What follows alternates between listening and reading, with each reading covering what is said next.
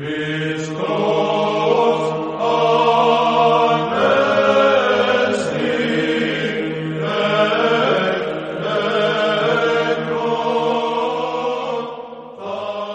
Ανέστη, αγαπητοί μας ακροατές. Χαίρετε και καλωσορίσατε στο ραδιοφωνικό πρόγραμμα «Η Φωνή της Ορθοδοξίας» που σας παρουσιάζει η Ορθόδοξη Χριστιανική Ένωση υπό την αιγίδα της Ιεράς Αρχιεπισκοπής Αυστραλίας. Μεταξύ άλλων θα ακούσετε διδαχές από την Αγία Γραφή, σκέψεις από πατερικά κείμενα και βίους Αγίων. Καλή σας ακρόαση.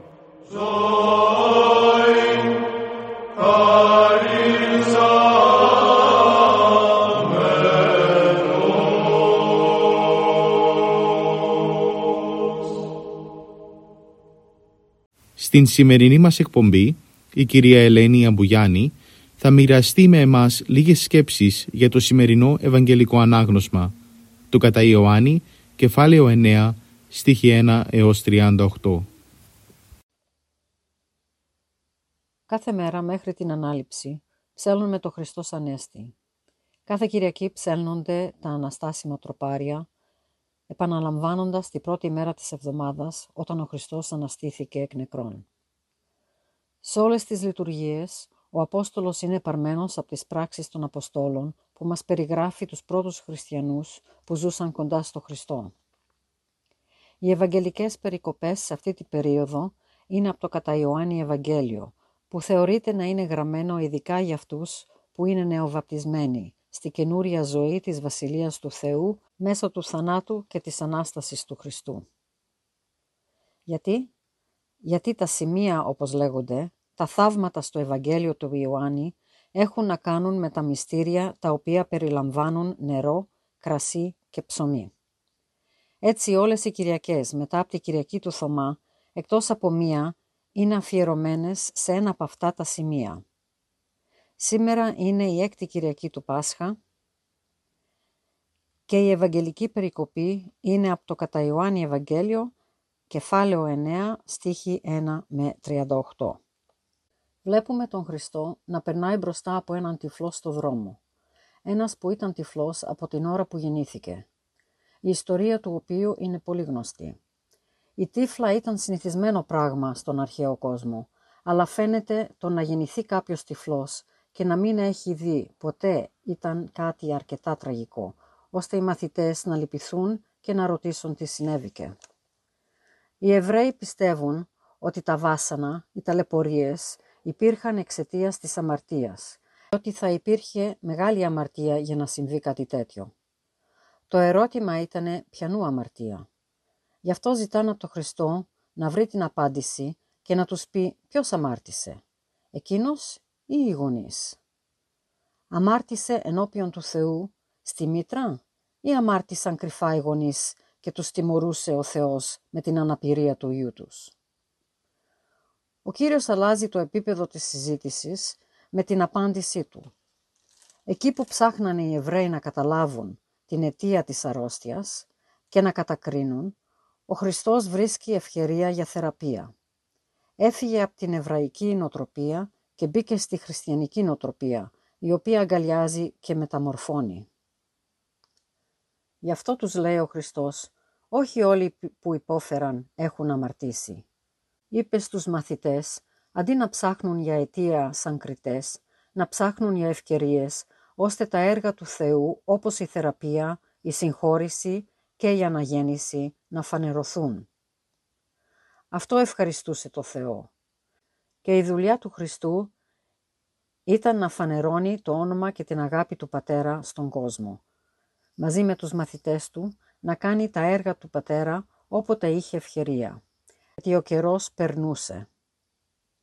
Έτσι ο Χριστός δούλεψε για να δείξει στους μαθητές πώς πρέπει να δουλέψουν. Όπως με τα 5 ψωμιά απέδειξε ότι είναι το άρτος της ζωής. Έτσι και με το να δώσει το φως στον τυφλό αποδείχνει ότι είναι το φως του κόσμου. Και όπως αργότερα θα χρησιμοποιήσει υλικά πράγματα σαν εργαλεία του, όπως το νερό στη βάφτιση για καινούρια ζωή και το λάδι για θεραπεία, έτσι χρησιμοποιεί τα σάλια του για να δείξει την εξουσία του. Εκτός από τα σάλια του, ο Χριστός χρησιμοποιεί και πυλό. Γιατί πυλό? γιατί από πυλό έπλασε ο Θεός τον άνθρωπο. Από πυλό πλάθη καινούρια μάτια για το τυφλό, για να δείξει την ενότητά του με τον δημιουργό πατέρα. Μετά του λέει, πήγαινε στη δεξαμενή του Σιλοάμ, που ήταν περίπου 400 μέτρα από εκεί που ήτανε. Η δεξαμενή του Σιλοάμ ήταν η δεξαμενή του βασιλιά στην Νεμία, που έχτισε ο Εζεκίας για να φέρει νερό στην πόλη. Η λέξη Σιλοάμ εννοεί σταλμένο, γιατί τα νερά ήταν σταλμένα στη δεξαμενή από μία πηγή. Ο τυφλός υπακούει το Χριστό, πάει στη δεξαμενή, πλένει τα μάτια του και επιστρέφει με την όρασή του. Αυτή η πράξη που πλήθηκε υπάκοα στη δεξαμενή του Σιλοάμ του έφερε θεραπεία και φως. Μπορούσε να δει. Ο Ιωάννης στο Ευαγγέλιο του αναφέρει ξεκάθαρα ότι η λέξη Σιλοάμ μεταφράζεται στη λέξη σταλμένο. Το μήνυμα του δεν είναι μόνο ιστορικό, αλλά θέλει να καταλάβουμε όλοι γιατί ο Χριστός διάλεξε το πλήσιμο σαν θεραπεία και γιατί ακριβώς σε αυτή τη δεξαμενή. Το πλήσιμο υπενθυμίζει το πλήσιμο της βάφτισης, όπου κάποιος μπορούσε να γίνει μαθητής του Χριστού. Και το ότι επέμενε ότι ο τυφλός έπρεπε να πληθεί στη δεξαμενή του Σιλοάμ, δηλαδή τη δεξαμενή του σταλμένου. Ο Χριστός αποκαλύπτει τον εαυτό του σαν τον αποσταλμένο του Πατέρα. Όταν πλήθηκε ο τυφλός, μπορούσε να δει το φως του κόσμου. Όλες αυτές οι λεπτομέρειες της θεραπείας δείχνουν πως ο Χριστός είναι το φως του κόσμου και μόνο σαν μαθητής του αποκτά κανείς το φως της ζωής. Αυτό ακριβώς είχε πει ο Χριστός στον όχλο αυτό το απόγευμα. Ο τυφλός θεραπεύτηκε αμέσως σε σημείο που οι γνωστοί του δεν τον γνώριζαν, όταν επέστρεψε από τη δεξαμενή. Δεν ήταν απλώς γιατί μπορούσε να δει, αλλά γιατί και η όλη εμφάνισή του είχε αλλάξει.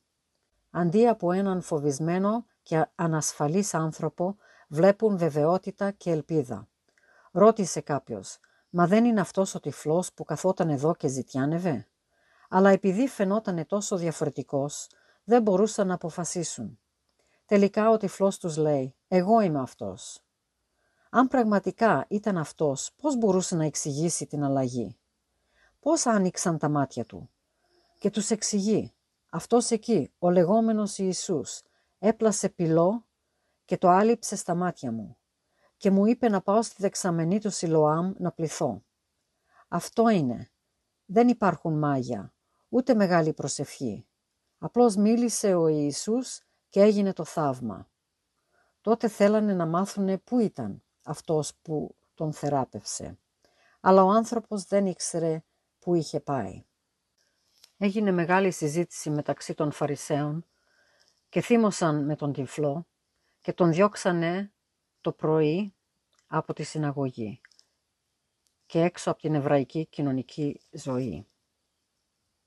Όταν άκουσε ο Χριστός ότι τον είχαν εξορίσει οι Εβραίοι για το θάρρος του, πήγε και τον βρήκε και του λέει, «Εσύ πιστεύεις στον Υιό του ανθρώπου? Όχι σαν τους άλλους. Δηλαδή είσαι διαθετημένος να γίνεις μαθητής του Ιησού, αυτού που σε θεράπευσε?» Ο άνθρωπος δεν είχε χάσει το θάρρος του, αλλά νόμιζε ότι ο άνθρωπος που του μιλούσε ήταν απεσταλμένος από τον Ιησού και τον ρωτά, «Κύριε, ποιος είναι ο Ιησούς και πού μπορώ να τον βρω?» Φυσικό ήταν να ρωτήσει ο θεραπευμένος, γιατί δεν είχε δει τον Χριστό και δεν τον γνώριζε. Ο Χριστός αποκαλύπτει τον εαυτό του. Αμέσως ο άνθρωπος πέφτει στα γόνατά του και λέει, «Πιστεύω, Κύριε». «Κύριε», δέχεται σαν Κύριό του και τον προσκυνεί. Στην ιστορία του τυφλού, στο Κατά Ιωάννη Ευαγγέλιο, βλέπουμε ξεκάθαρα τη σωτηρία που προσφέρει ο Χριστός μέσω της βάφτισης και της πίστης. Ο άνθρωπος γεννήθηκε τυφλός, χωρίς μάτια και χωρίς ελπίδα. Ο Χριστός, ο οποίος έπλασε τον Αδάμ από χώμα, ξαναπήρε χώμα, πρόσθεσε τα σάλια του και έφτιαξε πυλό, άλυψε τα μάτια του και τον έστειλε στη δεξαμενή του απεσταλμένου, Σιλοάμ, όπου με το πλήσιμο γέμισαν φως τα μάτια του, τελείωσε η μεγάλη περίοδο του σκοταδιού και βρήκε καινούρια ζωή. πήγε στο Χριστό, τον ομολόγησε Υιός του ανθρώπου και τον λάτρευσε. Έτσι ο τυφλός γίνεται μία εικόνα του κάθε μαθητή, γιατί όλοι μας γεννιόμαστε πνευματικά τυφλοί και έχουμε ανάγκη να ομολογήσουμε και να αξιωμολογηθούμε στο Θεό.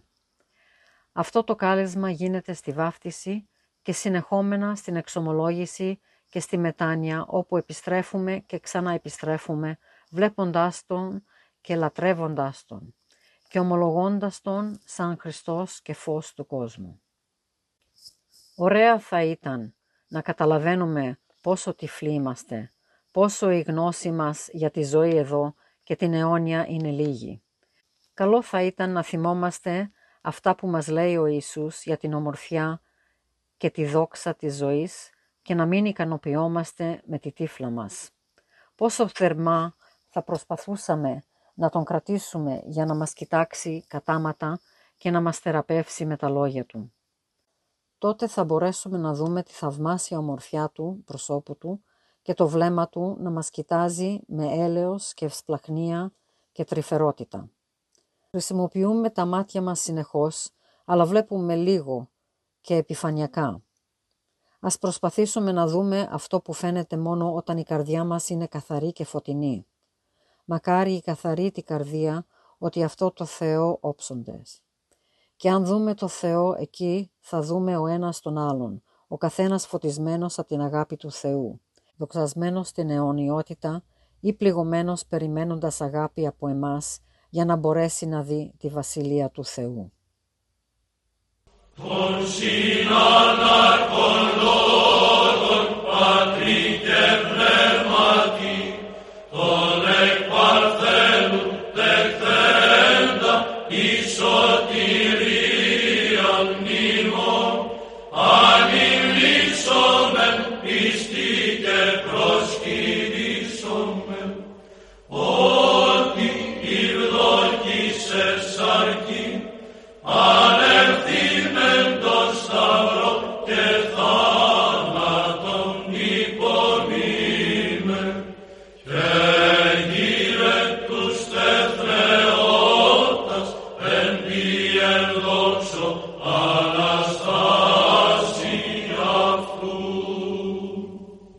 Από τους βίους των Αγίων μας.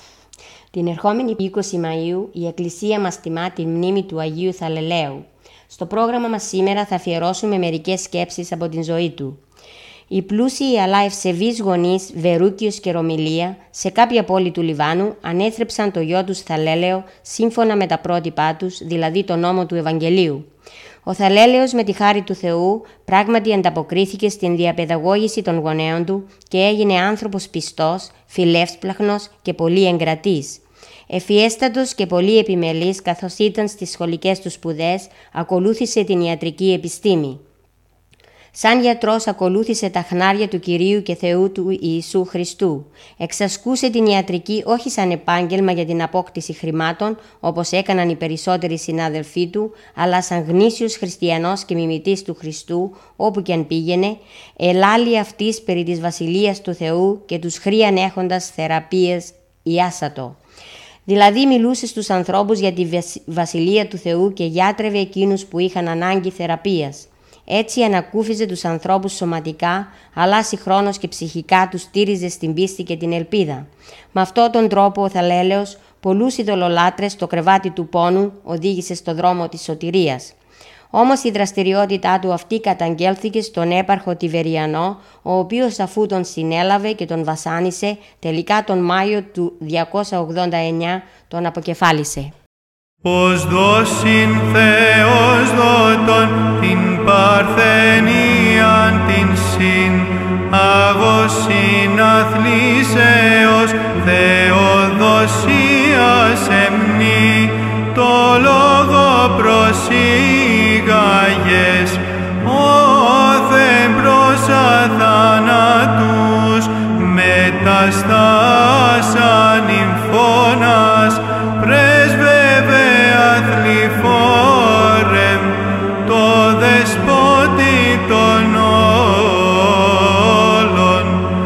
στην εκπολιτρόπων, η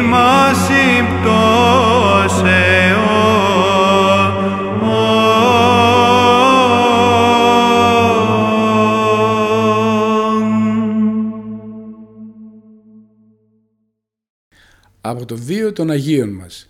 Το 29 Μαΐου η Εκκλησία μας τιμά τη μνήμη της Αγίας Θεοδοσίας. Στο πρόγραμμά μας σήμερα θα αφιερώσουμε μερικές σκέψεις από τη ζωή της. Ο Θεοκίνητος Απόστολος Παύλος είπε «Ηρμοσάμεν ημάς ενή ανδρή, παρθένων αγνήν παραστήσε το Χριστό».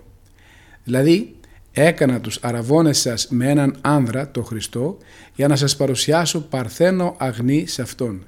Δηλαδή να παρουσιάσω τις ψυχές σας αγνές και καθαρές από κάθε πλάνη και αμαρτία, ενωμένες με την πίστη και την αγάπη σε μια πνευματική νύμφη της οποίας νυμφίος να είναι ο Χριστός. Μια τέτοια ψυχή ήταν και η παρθενομάρτης Θεοδοσία. Καταγόταν από τη Φινίκη και δεν είχε μόνο παρθενικό σώμα αλλά και παρθενική ψυχή. Από ηλικία 18 χρονών έλαμπε για το ζήλο και τη θερμή της πίστη ανάμεσα στις νεαρές ιδεολολάτρισσες γυναίκες. Αυτό καταγγέλθηκε στον άρχοντα Ουρβανό που με κάθε δελεαστικό τρόπο προσπάθησε να την πείσει να αρνηθεί το Χριστό. Όμως η παρθένος Θεοδοσία έμεινε αμετακίνητη στο ιερό της πιστεύω. Ο Ουρβανός, βλέποντας την αδάμαστη επιμονή της, εξοργίστηκε και με θηριώδη τρόπο έσπασε τα κόκαλά της και πριώνησε τις σάρκες της. Έπειτα την πλησίασε και της πρότεινε να αλλαξοπιστήσει έστω και την τελευταία στιγμή και αυτό θα θεράπευε αμέσως τις πληγές της. Η Θεοδοσία μισοπεθαμένη απάντησε «Είμαι χριστιανή». Τότε ο τύραννος διέταξε και την έριξε στη θάλασσα όπου και παρέδωσε το πνεύμα της. Έφυγα απ' το Φαραώ της Αιγύπτου της σκλαβιά, μαχηγό το Μωυσή έφτασα ως Σωσίνα. Σωσίνα να ανεβώ, πολύ το επιθυμώ, στην Αγία κορυφή και να λέω την ευχή. Η ανάβαση σκληρή, Θε μου δώσ' μου υπομονή, καρτερία αντοχή, να αποκτήσω την ευχή. Την ευχή για να τη λες, πρέπει από το μυαλό, να πετάξεις μακριά κάθε πράγμα κοσμικό.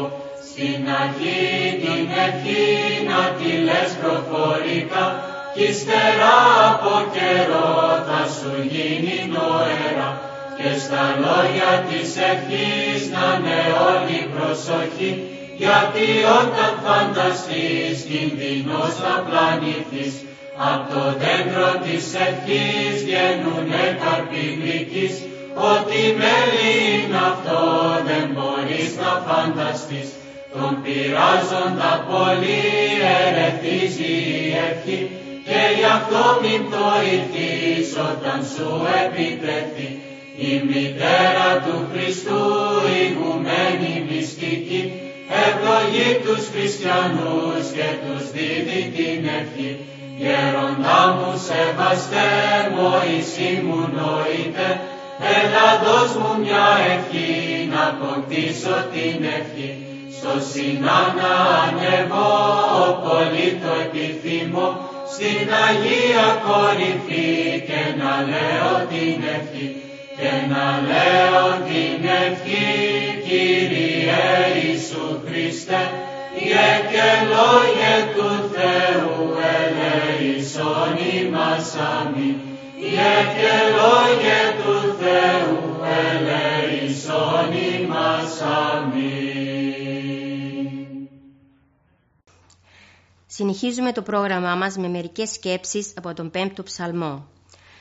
Το πρωί μόλις εγερθώ από την κλίνη μου και πριν από κάθε μου άλλο έργο, σε πρώτον θα επικαλεσθώ και εσύ θα ακούσεις την φωνή μου. Πολύ πρωί θα παρουσιαστώ ενώπιόν σου και θα ευδοκίσεις να ρίψεις ένα βλέμμα ευμενές επάνω μου. Οι αρχαίοι μας πρόγονοι έλεγαν από Θεού άρξαστε και δεν είχαν βέβαια άδικο. Ό,τι σχεδιάζουμε, ό,τι επιχειρούμε, ό,τι κάνουμε, όλα να έχουν την αρχή τους στον Θεό. Και την πρώτη θέση και την πρώτη γνώμη σε αυτόν να παραχωρούμε. Το ίδιο ακριβώς αισθάνονται και οι Ισραηλίτες. Στην οποιαδήποτε ανθρώπινη προσπάθεια, ο Θεός θέλουν να έχει αποφασιστική γνώμη. Από τον Θεό θέλουν να ξεκινούν όλα και σε αυτόν να καταλήγουν. και όσες φορές προσφέρουν τις θυσίες τους, διαθέτουν ό,τι εκλεκτότερο έχουν από τα προϊόντα τους, από τα κοπάδια τους και από τα αισθήματα της καρδιάς τους. Έτσι θέλουν να ευχαριστήσουν τον Κύριο. Την ανάγκη αυτή αισθάνεται και ο προφήτης και βασιλιάς Δαβίδ στην καθημερινή του ζωή. Όσες φορές η χαραυγή προβάλλει και πριν ακόμη ο ολόλαμπρος ήλιος εμφανιστεί στον ορίζοντα για να υμνήσει και αυτός τα μεγαλεία του Θεού, ο Δαβίδ αισθάνεται την ανάγκη να υψώσει την σκέψη του στον ουρανό και γεμάτος σεβασμό και ευλάβεια και με πλημμυρισμένη την καρδιά του από ευγνώμονα αισθήματα να προσεγγίσει τον θρόνο του και να προσφέρει την λατρεία του στον Κύριο. Όπως κάθε πρωί οι αυλικοί στέκονται μπροστά στον επίγειο βασιλέα, αναμένοντες τα προστάγματα και τις εντολές τους για τα καθημερινά τους καθήκοντα, έτσι και ο Δαβίδ, ως ταπεινός δούλος του Κυρίου, αισθάνεται την ανάγκη να περικυκλώσει τον μεγαλόπρεπο θρόνο του Θεού και αφού προσφέρει τις δοξολογίες του και τις ευχαριστίες του, να ζητήσει ταπεινά τα προστάγματα και τις εντολές του. Η πρώτη σκέψη της ημέρας ανήκει στον Θεό. Το παιδί του Θεού, μόλις εγερθεί από την κλίνη του, αισθάνεται την ανάγκη, την ώρα που οι σκέψεις του είναι διαυγής και απαλλαγμένη από τον φόρτο των βιωτικών φροντίδων, να ανυψωθεί στον ουρανό και να περικυκλώσει με όλο τον σεβασμό και την αγάπη του το μεγαλόπρεπο θρόνο του Θεού για να του προσφέρει τις θερμές ευχαριστίες του. Πριν ακόμα περικυκλωθεί ο νους από το βάρος των βιωτικών φροντίδων και πριν ακόμα απορροφηθεί και διασπαστεί οι σκέψεις του από τα εφήμερα προβλήματα, διαλέγεται με τον Κύριο και ζητεί τον θεϊκό φωτισμό, ώστε καμιά σκέψη σκοτεινή να μην σκιάσει το νου του και του προκαλέσει ζάλη λογισμών και σκοτωδίνη πνευματική. Μόνο με την ανύψωση του νου οι σκέψεις φωτίζεται, το φρόνημα ενισχύεται και η ηγεμονική θέση του νου εδραιώνεται και ο άνθρωπος ολόκληρος χαριτώνεται. Τα πρώτα λόγια της ημέρας ανήκουν στον Κύριο. Το παιδί κάθε πρωί που ξυπνά, το πρώτο όνομα που ψελίζει είναι της μητέρας του. Την έχει στην σκέψη του και αυτό μας το κάνει γνωστό με την γλώσσα του. Και εμείς πολλές φορές όταν βρεθούμε ανάμεσα σε ανθρώπους, συνήθως μιλούμε με εκείνους που ιδιαίτερα αγαπούμε, με εκείνους τους οποίους τρέφουμε μια κάποια εκτίμηση και σεβασμό. Αυτό ακριβώς συμβαίνει και με την ψυχή που αγαπά τον Θεό. Τα πρώτα κινήματα της γλώσσας, τα πρώτα ψελίσματα των χιλέων δεν θέλει να είναι ούτε με τον άνδρα, ούτε με την γυναίκα, ούτε με τον αδελφό, ούτε με την αδελφή, ούτε με τον πατέρα, ούτε με το παιδί. Τα πρώτα λόγια, ο πρώτος διάλογος, η πρώτη γλυκιά και γεμάτη μυσταγωγία συζήτησης να είναι με εκείνον που μας έδωσε την γλώσσα να επικοινωνούμε μαζί του. Η γλώσσα έχει πολλά να του πει από το περίσσευμα της καρδιάς μας. Τα πρώτα αισθήματα της καρδιάς μας ανήκουν στον Κύριο. Η ψυχή που αγαπά τον Θεό δεν του προσφέρει μόνο την παρθενική της σκέψη, ούτε μόνο την καθαρή της γλώσσα. Προπαντός, άλλου του προσφέρει τα θερμά αισθήματα της πειραχτωμένης από την αγάπη καρδιάς της. Μπροστά στον θρόνο του Θεού κάθε πρωί χύνει τα πλούσια αισθήματά της και κάμνει δήλωση αιωνίας αγάπης και αφοσιώσεως στον λατρευτό της καρδιάς της. Μπροστά στον θρόνο του Θεού ανανεώνεται η απόφαση για μια εξαρτημένη εξ ολοκλήρου ζωή από τον Κύριο και για μια έντονη παρουσία του Θεού στην πορεία της πιστής ψυχής. Η ψυχή που έμαθε ολόκληρο τον συναισθηματικό της κόσμο να προσφέρει ανεπιφύλακτα στον Θεό, αγαπά πάνω απ' όλα και περισσότερο από όλους τον Θεό της αγάπης. Η αγάπη αυτή που δίδεται στον Κύριο, αγνή και καθαρή, στην συνέχεια διοχετεύεται σε όλη την πλάση. Τότε αληθινά ο πιστός άνθρωπος αγαπά και τον αδελφό και συνάνθρωπό του με την πιο αγνή και θερμή αγάπη. Αγαπητοί ακροατές, το παράδειγμα του Δαβίδ μπορεί να γίνει και δικό σου τρόπος ζωής. Κάθε πρωί που σηκώνεσαι από το κρεβάτι σου, ανύψωσε τη σκέψη σου στον ουρανό. Δώσε τον πρώτο σου χαιρετισμό στον Κύριο. Πρόσφερε τα πρώτα λόγια ευχαριστίας και δοξολογίας σου σε Αυτόν που είναι ο χορηγός και η πηγή πάσης ευλογίας. Η σκέψη μας, η γλώσσα μας, η καρδιά μας, το είναι μας. Όλα ανήκουν στον Κύριο. Ας μην αρνούμεθα να Του τα προσφέρουμε. Όλα Του ανήκουν. Μες στις ερημιάς, στα βάθη, στις φυλές και στα βουνά, κι που λουλουδάνθουνε και λαϊδούνε τα πουλιά, κι που λουλουδάνθουνε και λαϊδούνε τα πουλιά, κατοικούν αγνές.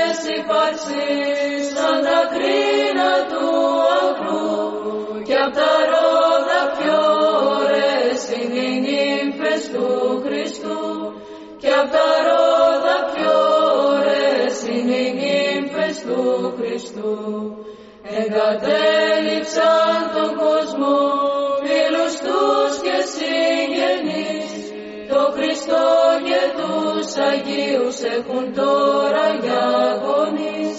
Το Χριστό και τους Αγίους έχουν τώρα για γονείς.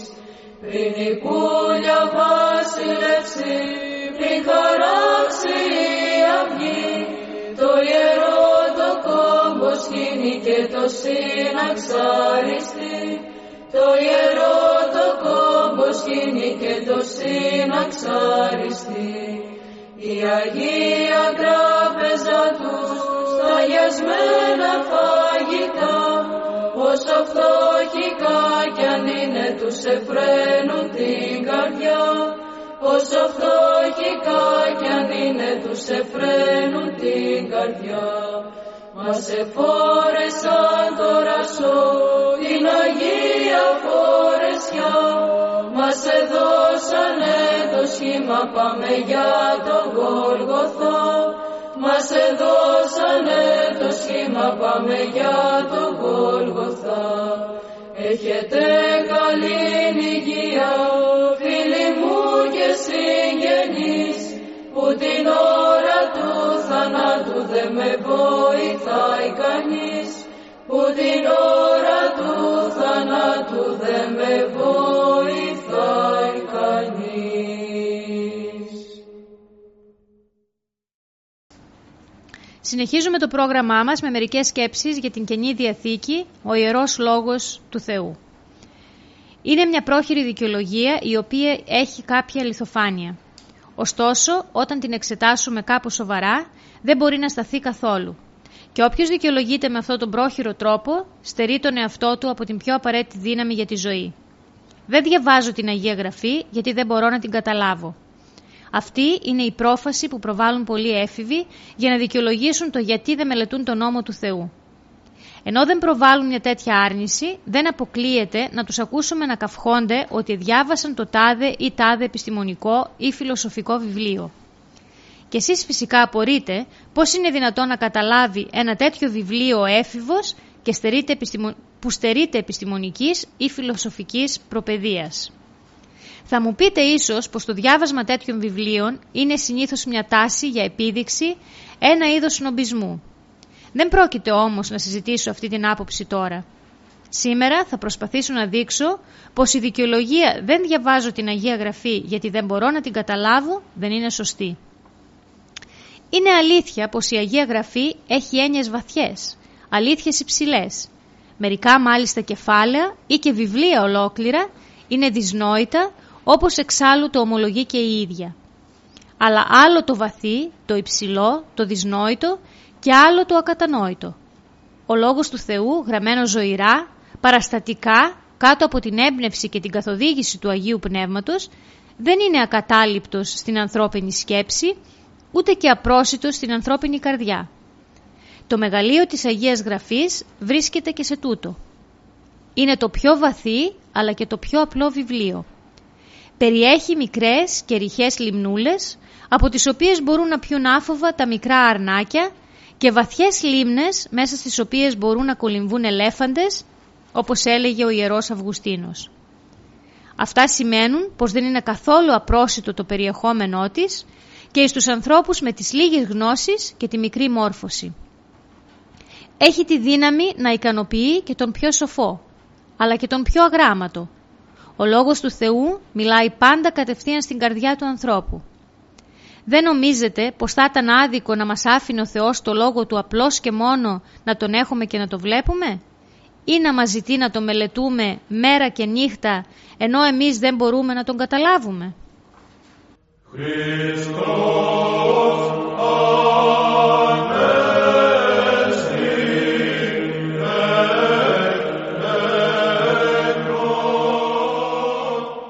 Και εδώ φτάσαμε στο τέλος του προγράμματος. Σας ευχαριστούμε για τη συντροφιά σας Θα είμαστε και πάλι κοντά σας την επόμενη εβδομάδα. Μπορείτε επίσης να μας παρακολουθήσετε στο Facebook, Spotify και στο YouTube, κανάλι Greek Orthodox Christian Society Sydney. Αγαπητοί μας ακροατές, ο Θεός μαζί σας. Χριστός Ανέστη.